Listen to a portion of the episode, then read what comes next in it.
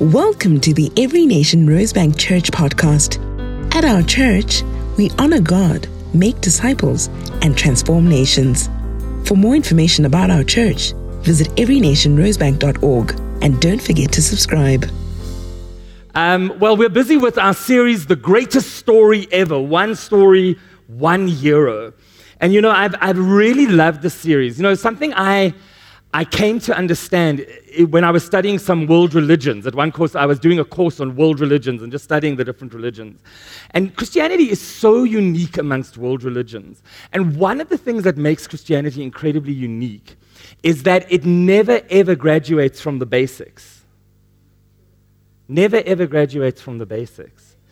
Um, in every other world religion, there's these hierarchies and these, uh, these esoteric uh, levels that you go up, and you, as you gain more spiritual knowledge and understanding, then you, you get you know, initiated into these things.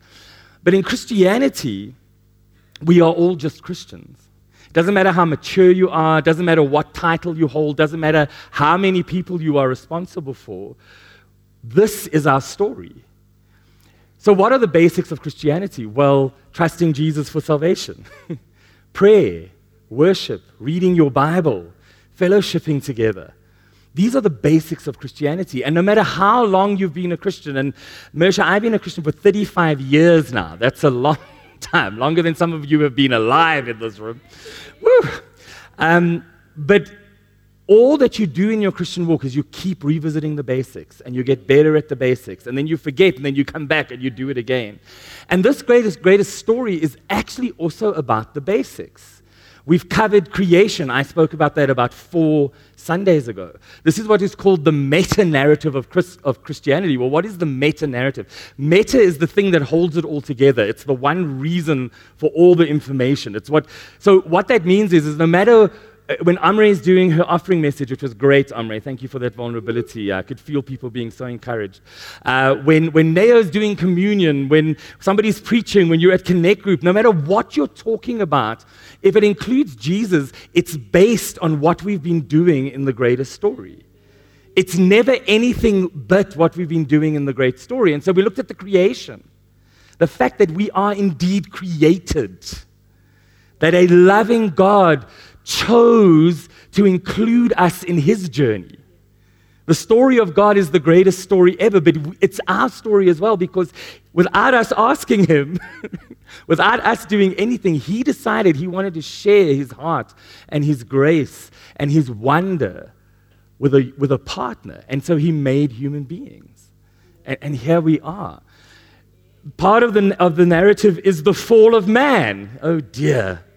And I did say in the creation story that, you know, we give Adam and Eve such a hard time, but let's be really honest, if it wasn't them, it would have been one of us somewhere along the line. But that's part of the story. But God already knew that because He created us with free will. He already, he already had angels. This is, you know, I get these profound revelations from God. And one of them was, and you're going to laugh, I'm, I'm being silly when I say profound, but one of the most profound things I ever heard God say to me was, Greg, I made humans because I wanted humans. If perfection is what I was after, angels would have been enough. He already had angels, and they're awesome, and they obey him. One didn't once, and, but that's been sorted forever. But God wanted something that was going to love him back because it wanted to. And we are created in his image. The imago Dei is on every single human. It is marred by sin, but nowhere in the Bible does it suggest it ever left or got taken away. And why did he create us with his image? So we could relate to each other. You know, the prophet, I think it's Isaiah, he asks a really important question. He says, Can a man know God? And the answer is yes. Will we ever fully understand him? Absolutely not, but we can know him. And that's what God wants. And this is the meta narrative of Christianity. And then the next part of the story that is our story is Israel. Most of your Old Testament is, a, is, is history. Well, actually, maybe the prophets are a little more, but it's pretty close. Most of the Old Testament contains these history books. I was talking to a friend recently about reading the Old Testament and how cray it is, how completely frightening it can be. And uh, if you've ever read the book of Judges, you know, if, you, if, you got, if you're a new Christian or you, or, you find, or you get somebody to come to the Lord and they're a new Christian, never start with the book of Judges, okay? and one of the things we were saying is that, you know, we grew up in Sunday school, so many of us, and Sunday school did this great thing of, of, of really cleaning those stories up. And so when you're an adult and you read those stories for the first time, you're like, what on earth? This, this reads like a soap opera script. and, and what's that about? Israel, the journey of Israel, is, is first of all a prophetic picture of God pursuing us, of God making us into his people. But the Bible is so honest. If, if Christianity was a man made religion, there would be none of those stories in the Bible. because they are crazy stories about human failing and about our heroes. Moses failed. Moses was a murderer. Did you know that? Moses was a murderer. David was a murderer and a serial adulterer. He's called a friend of God. So there's Israel, and they're wandering around the desert and they disobey God and they disbelieve God and they don't have faith in God. But all God does is love them and care for them. The cloud by night that Mersha taught us about last week, uh, the fire by day, and she told us about the fact that, that eyewitness reports say that that cloud wasn't just a cloud, it was a mist cloud. It gave shadow and it kept them cool and it kept them watered and moist. And it hid them from their enemies. The cloud by fire, the pillar of fire by night heated them. I've been in that desert. It is sweltering hot in the day and freezing cold at night. it kept them warm and it terrified their enemies. Who in their right mind is going to attack a people wandering around with a massive cloud of fire? but that's us. It's a prophetic picture to us. And the book of Judges, why is it written the way it's written? Because it's a warning to us. It reminds us that when we do not choose to obey God, when we choose to just do our own thing, it's going to be a nightmare. And it reminds us that we can repent. And it reminds us that God's the one who comes and softens our hearts and convicts us so we can repent and keep pushing into his purpose. And tonight we get to one of the main parts of the story. I mean, all of them are, but tonight we're going to talk about redemption. And next week, it's the end of the series. Pastor Loreko is going to take us into new creation. But redemption is like that first part of it because it's so important. And whenever I think about redemption, I immediately have to acknowledge that every single Marvel movie, uh, what's the other one, DC, whatever, uh, is basically a redemption story. So I thought we'd elaborate a little bit more on, on Spider Man that I spoke to you about four weeks ago. Um, and I think you guys will probably know more about him than I do. But uh, Peter Parker is this young boy at school. He's a bit of a nerd, he's a little bit of a loser. Um, he's also had some real knocks in life. He's, he's been adopted by his aunt and uncle because he's an orphan. And we don't really know what happened to his parents. I try to find out. There's a lot of speculation, and the comics and movies are slightly different, but I'm talking about the movies. But he's a bit of a loser, and he, he doesn't really know who he is. But his aunt and uncle are not wealthy, they're, they're getting by, but having a, a rambunctious teenager in the house has brought a bit of financial stress to them. And then on a, on a school trip out to Washington, they're at the Smithsonian somewhere, and Peter Parker gets bitten by a radioactive spider. You know the story. And then he discovers that he's got some supernatural abilities. And when he discovers that he's got some strength, he, he's, he's still a nerd, but he's got this other space going on. And so he decides he's going to help his aunt and uncle with some money. Right, he wants to add some money. And he, re- he gets a get quick scheme get rich quick scheme, sorry, because he wants to buy a car, because he wants to do some business stuff. He also really wants to impress the girl next door. Let's be honest about that. That's also what that is. And, you know, obviously, if you can't rock up in a car to take her on a date, she's not going to be impressed. So um, he, he figures out he can do an underground wrestling match, and he can make some money. And he makes his own very first version, tracksuit version of Spider Man, and it's ridiculous. And he goes in and he wins. But the promoter um, lost a bit of money because he thought Peter was going to lose when he looked at him. And so there's this whole moment where he, he kind of, he doesn't give Peter the full winnings. He cheats him out of winnings. And Peter feels really bad about that and he's really angry. And that same night, a thief comes in and Peter sees him breaking in and stealing the promoter's money. But because he's so angry at the promoter, he wants to punish him, so he lets the guy get away. He doesn't use his superpowers for good. As Uncle Ben told him, with great power comes great responsibility, and he was very irresponsible in that moment. And he goes up, his uncle's going to fetch him, collect him, and he sees his uncle get carjacked and shot, and then Uncle Ben dies. And so Peter feels guilty. Peter feels fully responsible for it. So he has a burden.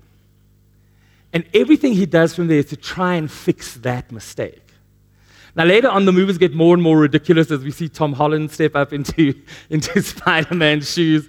And I think it's uh, No Way Home is the movie, and it's just totally ridiculous.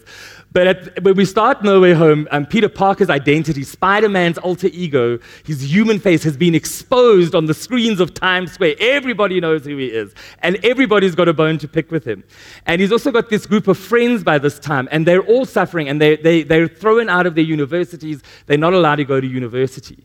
And so, once again, Peter is in a place where he is responsible for other people's pain.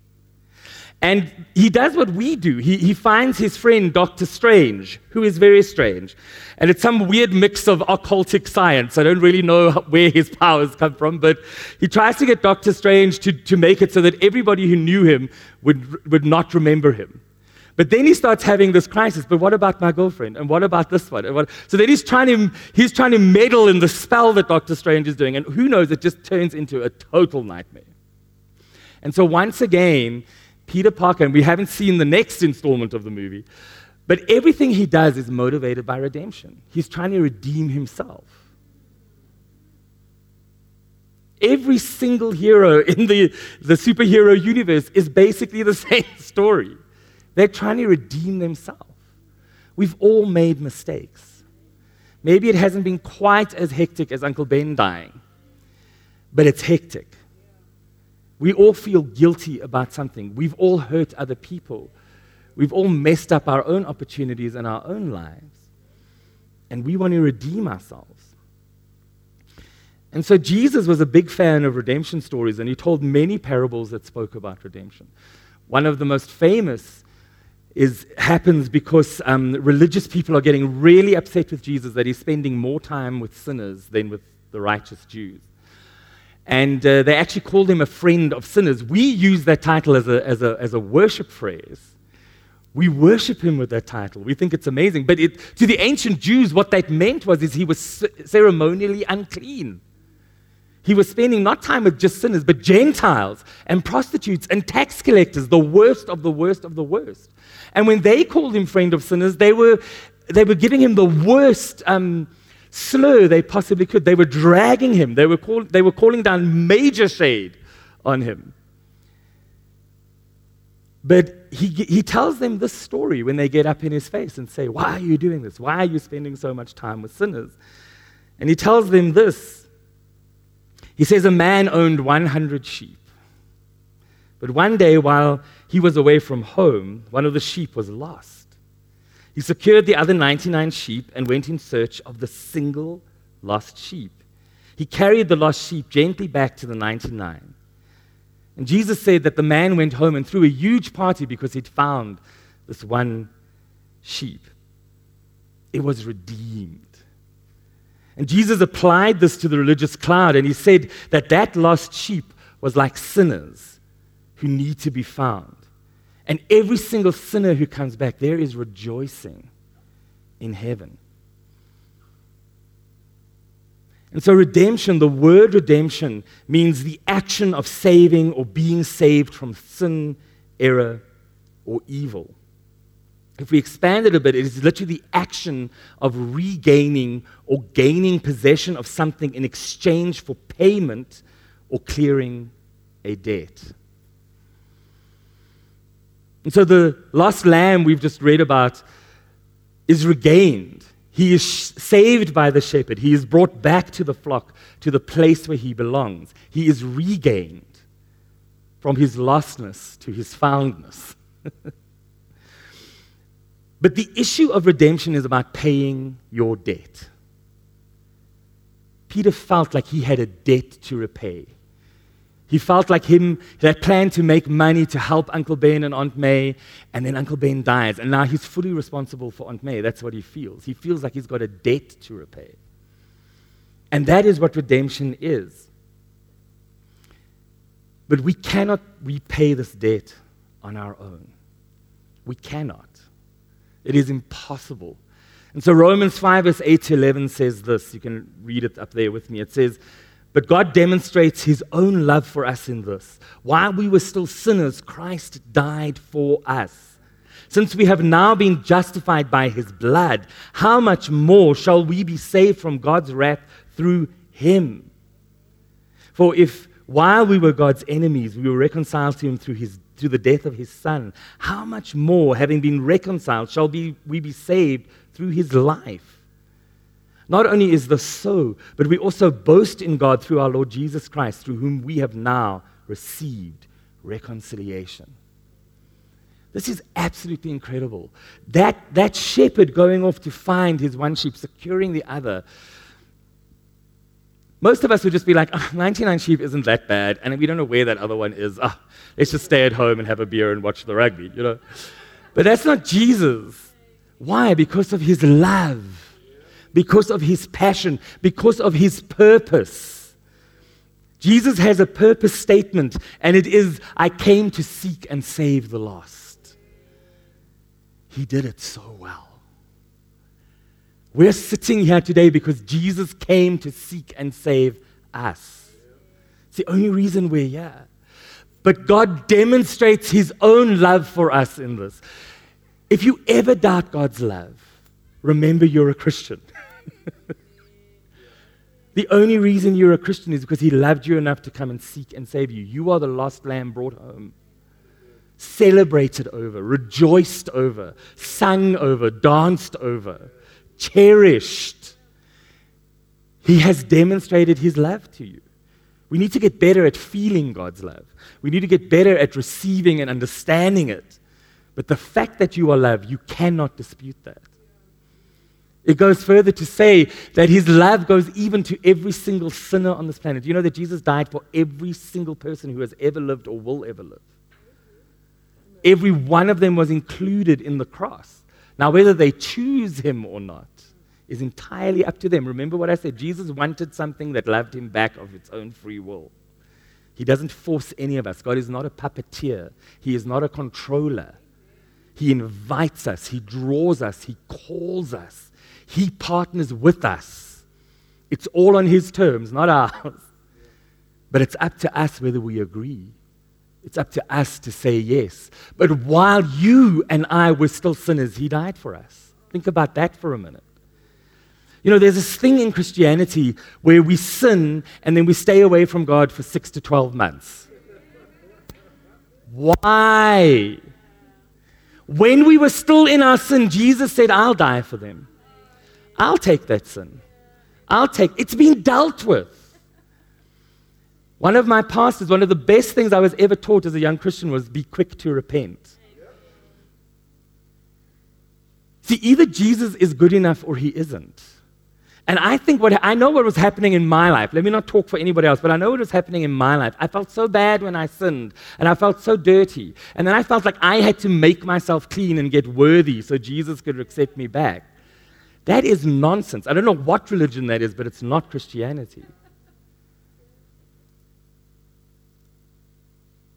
And so when we sin, we should rely on his love that he has demonstrated to us and run back to him immediately and be with Him and receive forgiveness and then do better next time. While we were still sinners, Christ died for us. Since we have been justified by His blood, how much more shall we be saved from, from God's wrath through Him? Justified by His blood. Justified means deserving. We are not deserving. You and I deserve nothing. We deserve death and hell. But the blood of Jesus justifies us. Do you know that Jesus chose to be on that cross? I think there's a song that says his love held him there. It wasn't the nails. The Bible is so clear. At the appointed time, he gave up his spirit. The Romans didn't kill him, Our sin did. And he chose to be there. And when we were looking at creation a few weeks ago, I, one of my f- most mis- mystical things about God, and I just love it, in the book of Revelation, it tells us that Jesus Christ is the Lamb slain before the foundation of the earth. And the picture I get when I think about that is God, the Father, calling Jesus and the Holy Spirit, the Trinity standing together, Him going, you know what? We're going to make something that loves us back because it wants to. We're going to take this incredible family we've got and all the stuff that's happening here, we're going to invite them in. And immediately the Holy Spirit goes, There's a slight problem. Like that, Jesus' hand is up. He says, I'll do it. It's fine. That's sorted already. Let's slay me now. It's done. Let's go for it. And God breathes life into dust. Jesus already, from the foundation of the earth, from before anything was made, put up his hand and said, I'll be the lamb slain for the sins of the world. And so we are justified by his blood. And if we are justified by his blood, how much more will we be saved from God's wrath through him who actually physically came and walked and gave us an example of what it looks like when, when a human man submits to the Holy Spirit. Jesus gave up all his glory. Everything he had in heaven, he left it behind and he became a man. This is fundamental to Christianity.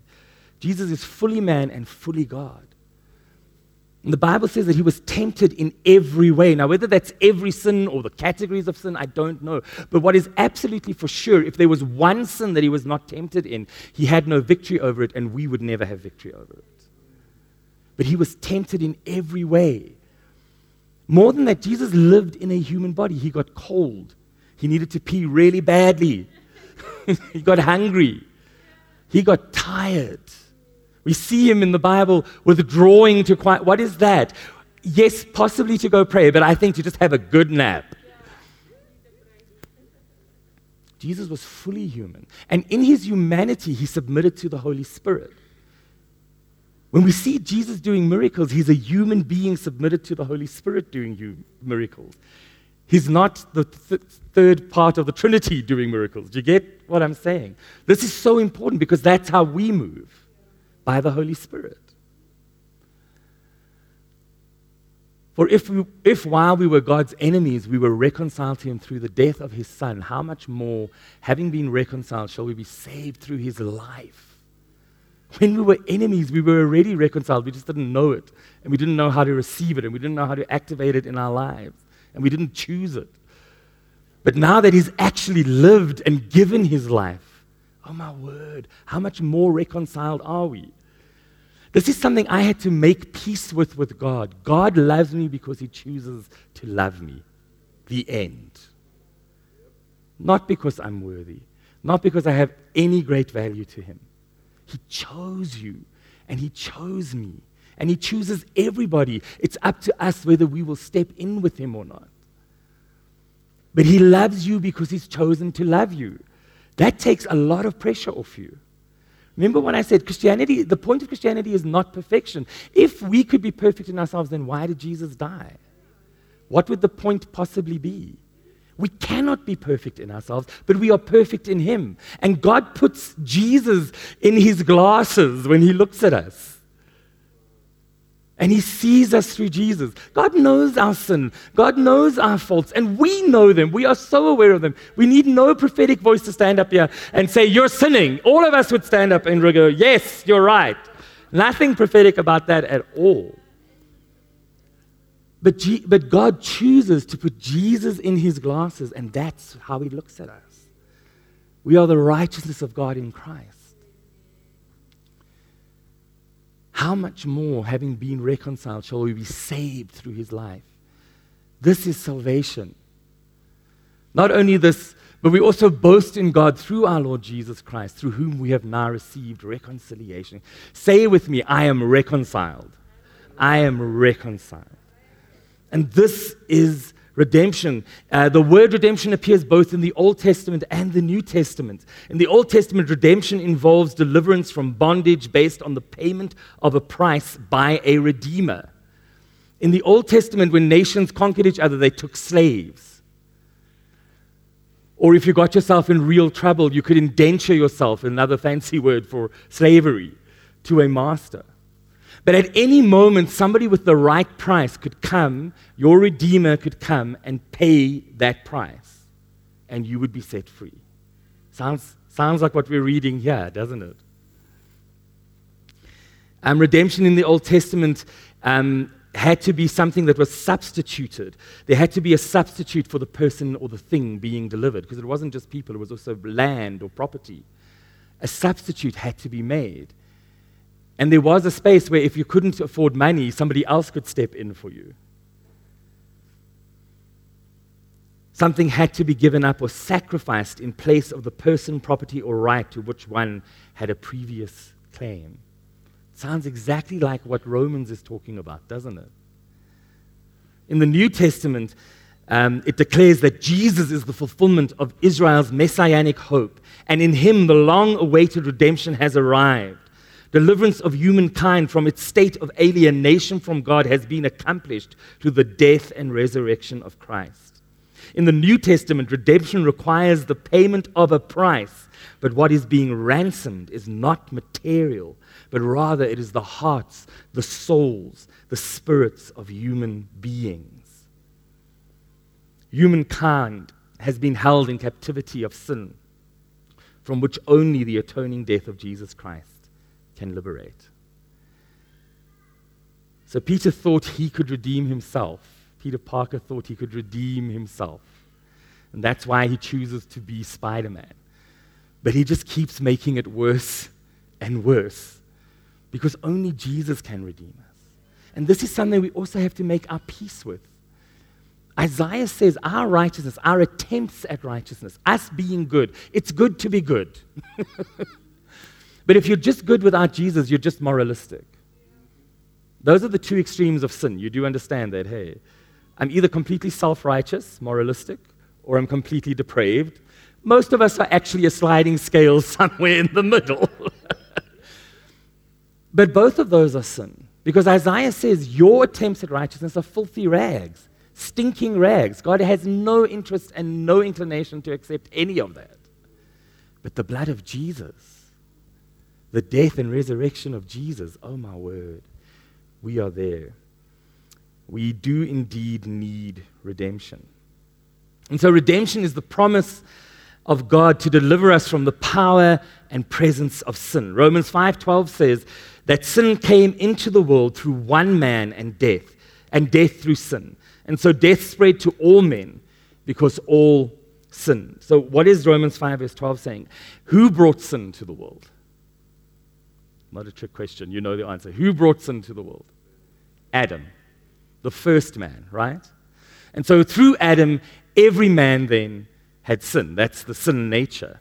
And as I said, if it hadn't been Adam and Eve, it would have been George or Billy or Susie down the line, and that's who we'd be talking about tonight. But it was Adam. He was the first man. And because of the rebellion they had in the garden, they were cast out of the garden and had to live the results out of their sin. Um, so, Adam, the very first man, brought death because you, you do know that when God created Adam and Eve, they were meant to live in their natural bodies forever. The, how old was Adam when he sinned?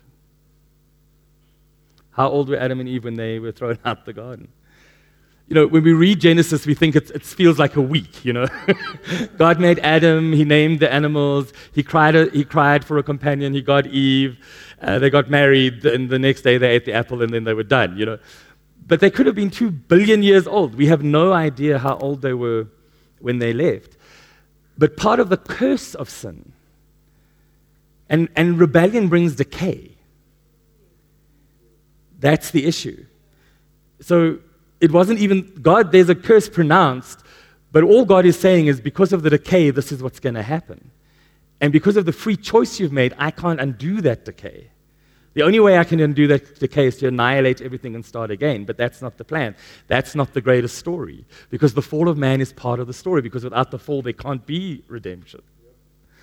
Um, and so part of that decay is death, natural death. We understand that death is not natural, because when somebody we love passes away, our world falls apart. If evolution was right, we'd be like squirrels. oh, Bob's gone. Where's his nuts? Let's carry on. But that's not how we are when somebody dies. Sorry. It takes us a long time to recover from the loss of a loved one. And why, what's happening? No matter what you believe, you are experiencing the unnaturalness of death, that it should never have existed. So Adam brought death to the world. Prior to their rebellion, Adam and Eve had unbroken fellowship with God, unparalleled intimacy with each other, and undisturbed enjoyment in their Edenic environment. There has never been such a time as theirs when humans exercised biblical dominion over creation, complemented each other so completely, and joyously lived every moment of every day under the rule of God. But there will be again.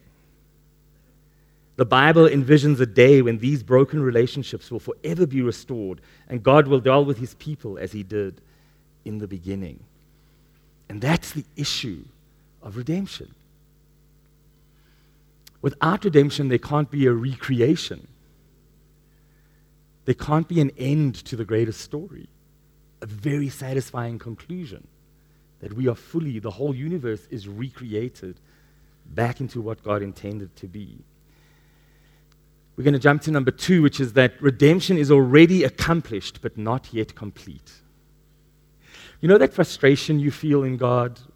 When I was talking earlier about the waiting and the wanting and the desiring and the seeking and the crying, that's supposed to happen in Christianity.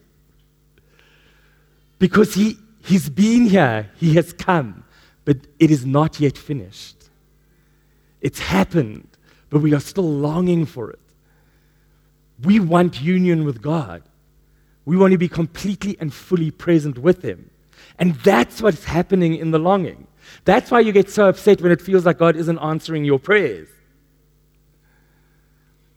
But it has to be there because until we're standing in front of Him face to face, we're not fully fulfilled. And so, as that says, redemption is already accomplished, it is finished, it is done but it is not complete. We still live in a fallen world. We still live in a broken world. We still live with people who choose to sin. We still choose to sin. Can we just get honest here?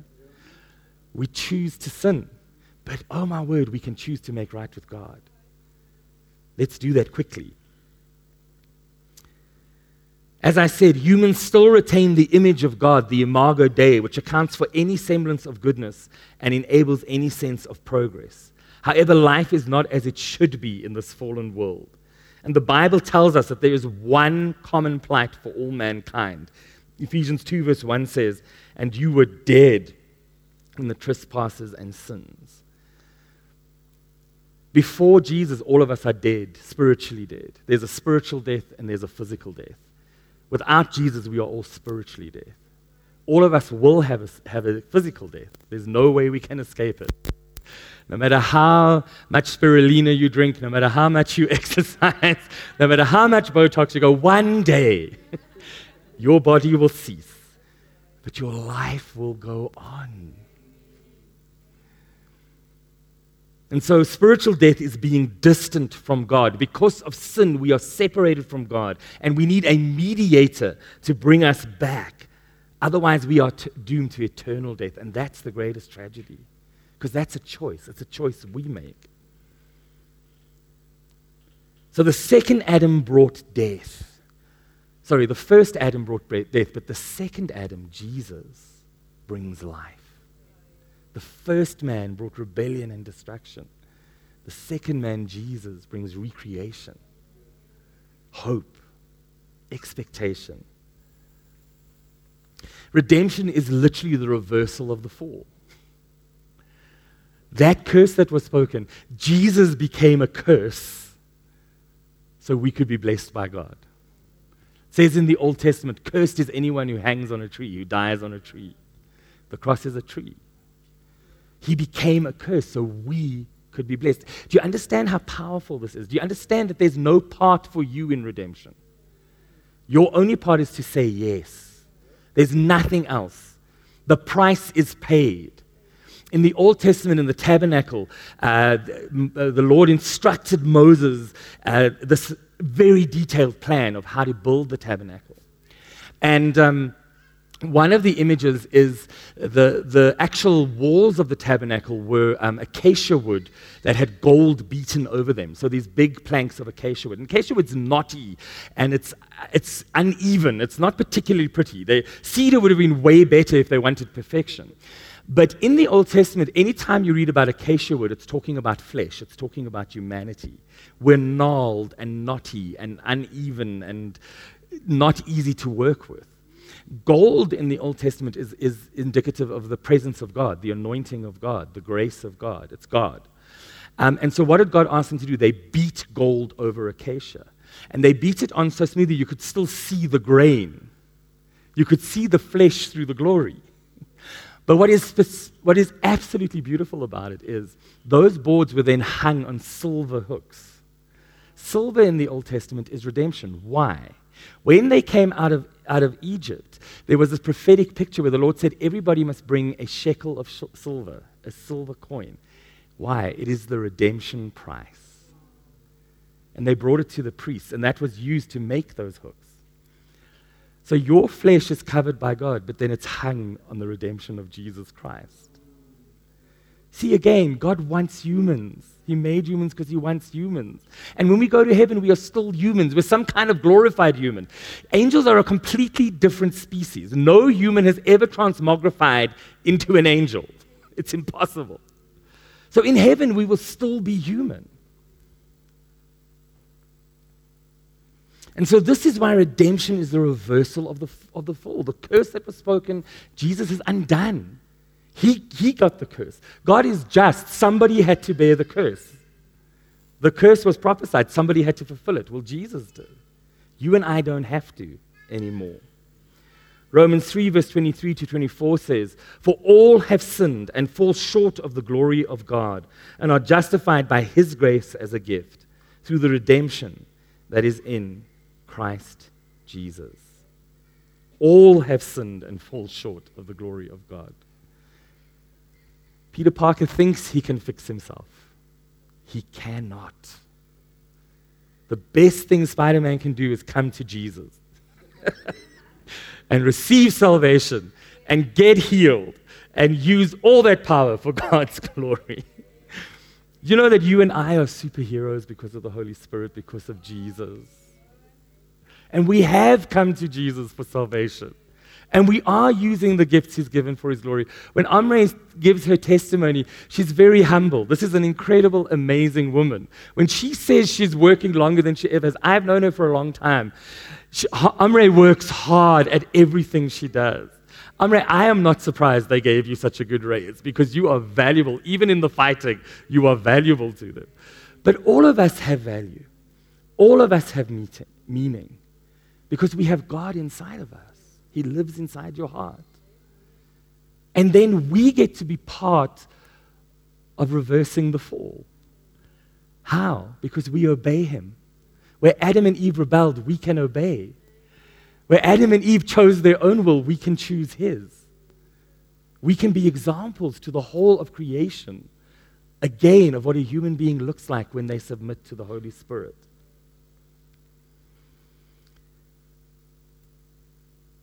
And just to really make the point, you know, only Jesus can redeem us. That, bringing that silver shekel was a prophetic picture. That silver shekel didn't redeem anything in you, but it told them of the one who would come and pay all the silver shekels at once. You never need to bring a silver shekel to God. Your price has been paid. But what you and I do have to do is submit. What you and I do have to do is push into a relationship with Jesus. And how do we do that? Through the basics of Christianity prayer, reading the Bible. Part of the reason we're doing this is because you, we want to remind you that Jesus is in every verse of the Bible, on every page of the Bible, if you will look for him. And the challenge of my life is I can read the Bible for information, I can read it to tick a block, block or I can read it for fellowship. I can read it until God speaks to me and my heart changes. And even that is my choice. He's there. but I have to go seek him and I have to go find him. And so redemption is nothing of me, everything of him. But he calls us into partnership. He says, Come, come, come and know me. And then let's walk this journey together. But it's on his terms. I know I'm frustrated in prayer because I'm praying my will and not his. And hear me, God gave us dominion over this earth. But we know his heart. We are responsible. In, in our recent Build conference, one of the preachers preached, and he preached. He said this. He said, "God has delegated authority to you. Now you're going back to God and you're asking Him to do it. What's going to happen? Nothing. It's your responsibility. So the prayer should be, God, help me to do what you've asked me to do. Help me to figure out what you've put inside of me. Help me, Holy Spirit, to realize you are with me every second of every day and let me get busy with what you've asked me to do. And then let me run to you and hold your hand for five minutes so I get strong and brave to do it again. Because I, I lose bravery so fast. but I hold his hand for five minutes. Worship, fellowship, prayer, reading my Bible. That's how I hold his hand. And then I remember, I have a job to do. He's given me a job to do. You have a job to do. Do it. Do it the best you can. Some people's jobs are really big, some people's jobs are really small. You know what? In heaven, we all get a medal, and the medal is the same size. There's only one question God's asked Did you do what I asked you to do? Doesn't matter if your job was this big and somebody else's was this big, God couldn't care less. The medal is the same size. So just do what you have been asked to do. And because we are the redeemed of God, we can. We are set free. And so when we pray, don't beg God, don't beg Him. Read your Bible and then tell yourself what it says. You know, you know that that's what worship is? God doesn't care whether we worship Him or not. Hear me. When we sing songs to God, it reminds us of who He is. When we sing songs to God, it puts us in a place where we're close to Him. He never moved, He never changed. It's good to worship God. But the point of worship is us coming close to God. Do you, you get that? He's great. He is, he, God is so convinced of who He is, He doesn't need us to remind Him. but we need to remind ourselves. And so I hope tonight that you have realized that you are redeemed. I hope tonight that you have realized you are loved and you are wanted and you are cherished. And I want us just to take a minute and close your eyes and just where you are, contemplate that. What is, it, what is the implication for your life that you are redeemed? That your sh- silver shekel has been paid fully and completely? That you are reconciled to God? What, what's going to change in your attitude this week? What's going to change in the way you live before God and people this week because you've heard this? Just take a moment.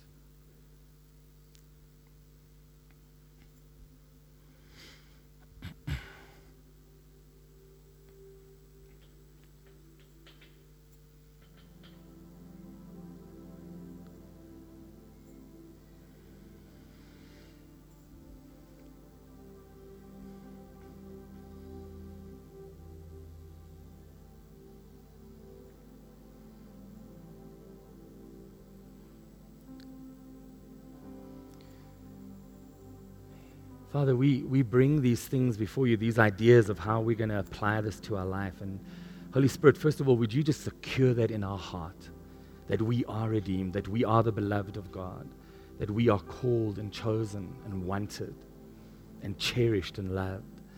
And then, God, as we've thought of these things this week, help us to practice them, Lord God. Help us to step out boldly in agreement with you, knowing that you've got us that you hold us. Help us to do the job you've called us to do, Lord. Not to make excuses, not to think less of ourselves, Lord. And help us, Lord. Help us to seek you out. Help us to fellowship with you in everything we do. Help us to find you in every scripture we read. Help us to find you in the middle of every situation of our lives, every problem, every blessing, every circumstance, Lord. Help us just to find you in the middle because you are with us. You are with us. And just where you are, begin to just thank God for the, the fact that you're redeemed. Thank you, Lord. Thank you for redeeming us. Thank you for being our Redeemer. Thank you for paying the price. Thank you for taking the punishment. Thank you for taking the curse. Thank you for giving us life, life, life. For giving us joy and peace and love and hope. Thank you for your kindness and your goodness. Thank you for your help, Lord. Thank you, Lord. Thank you, Lord. Amen. Amen. Well, thank you for listening. Uh, really go out this week and just be the redeemed of God. You can go look up that psalm. It says, Let the redeemed of the Lord say so. They're not saying so, they're saying, I'm redeemed. And be the redeemed of God this week. It's going to be awesome. God bless you guys.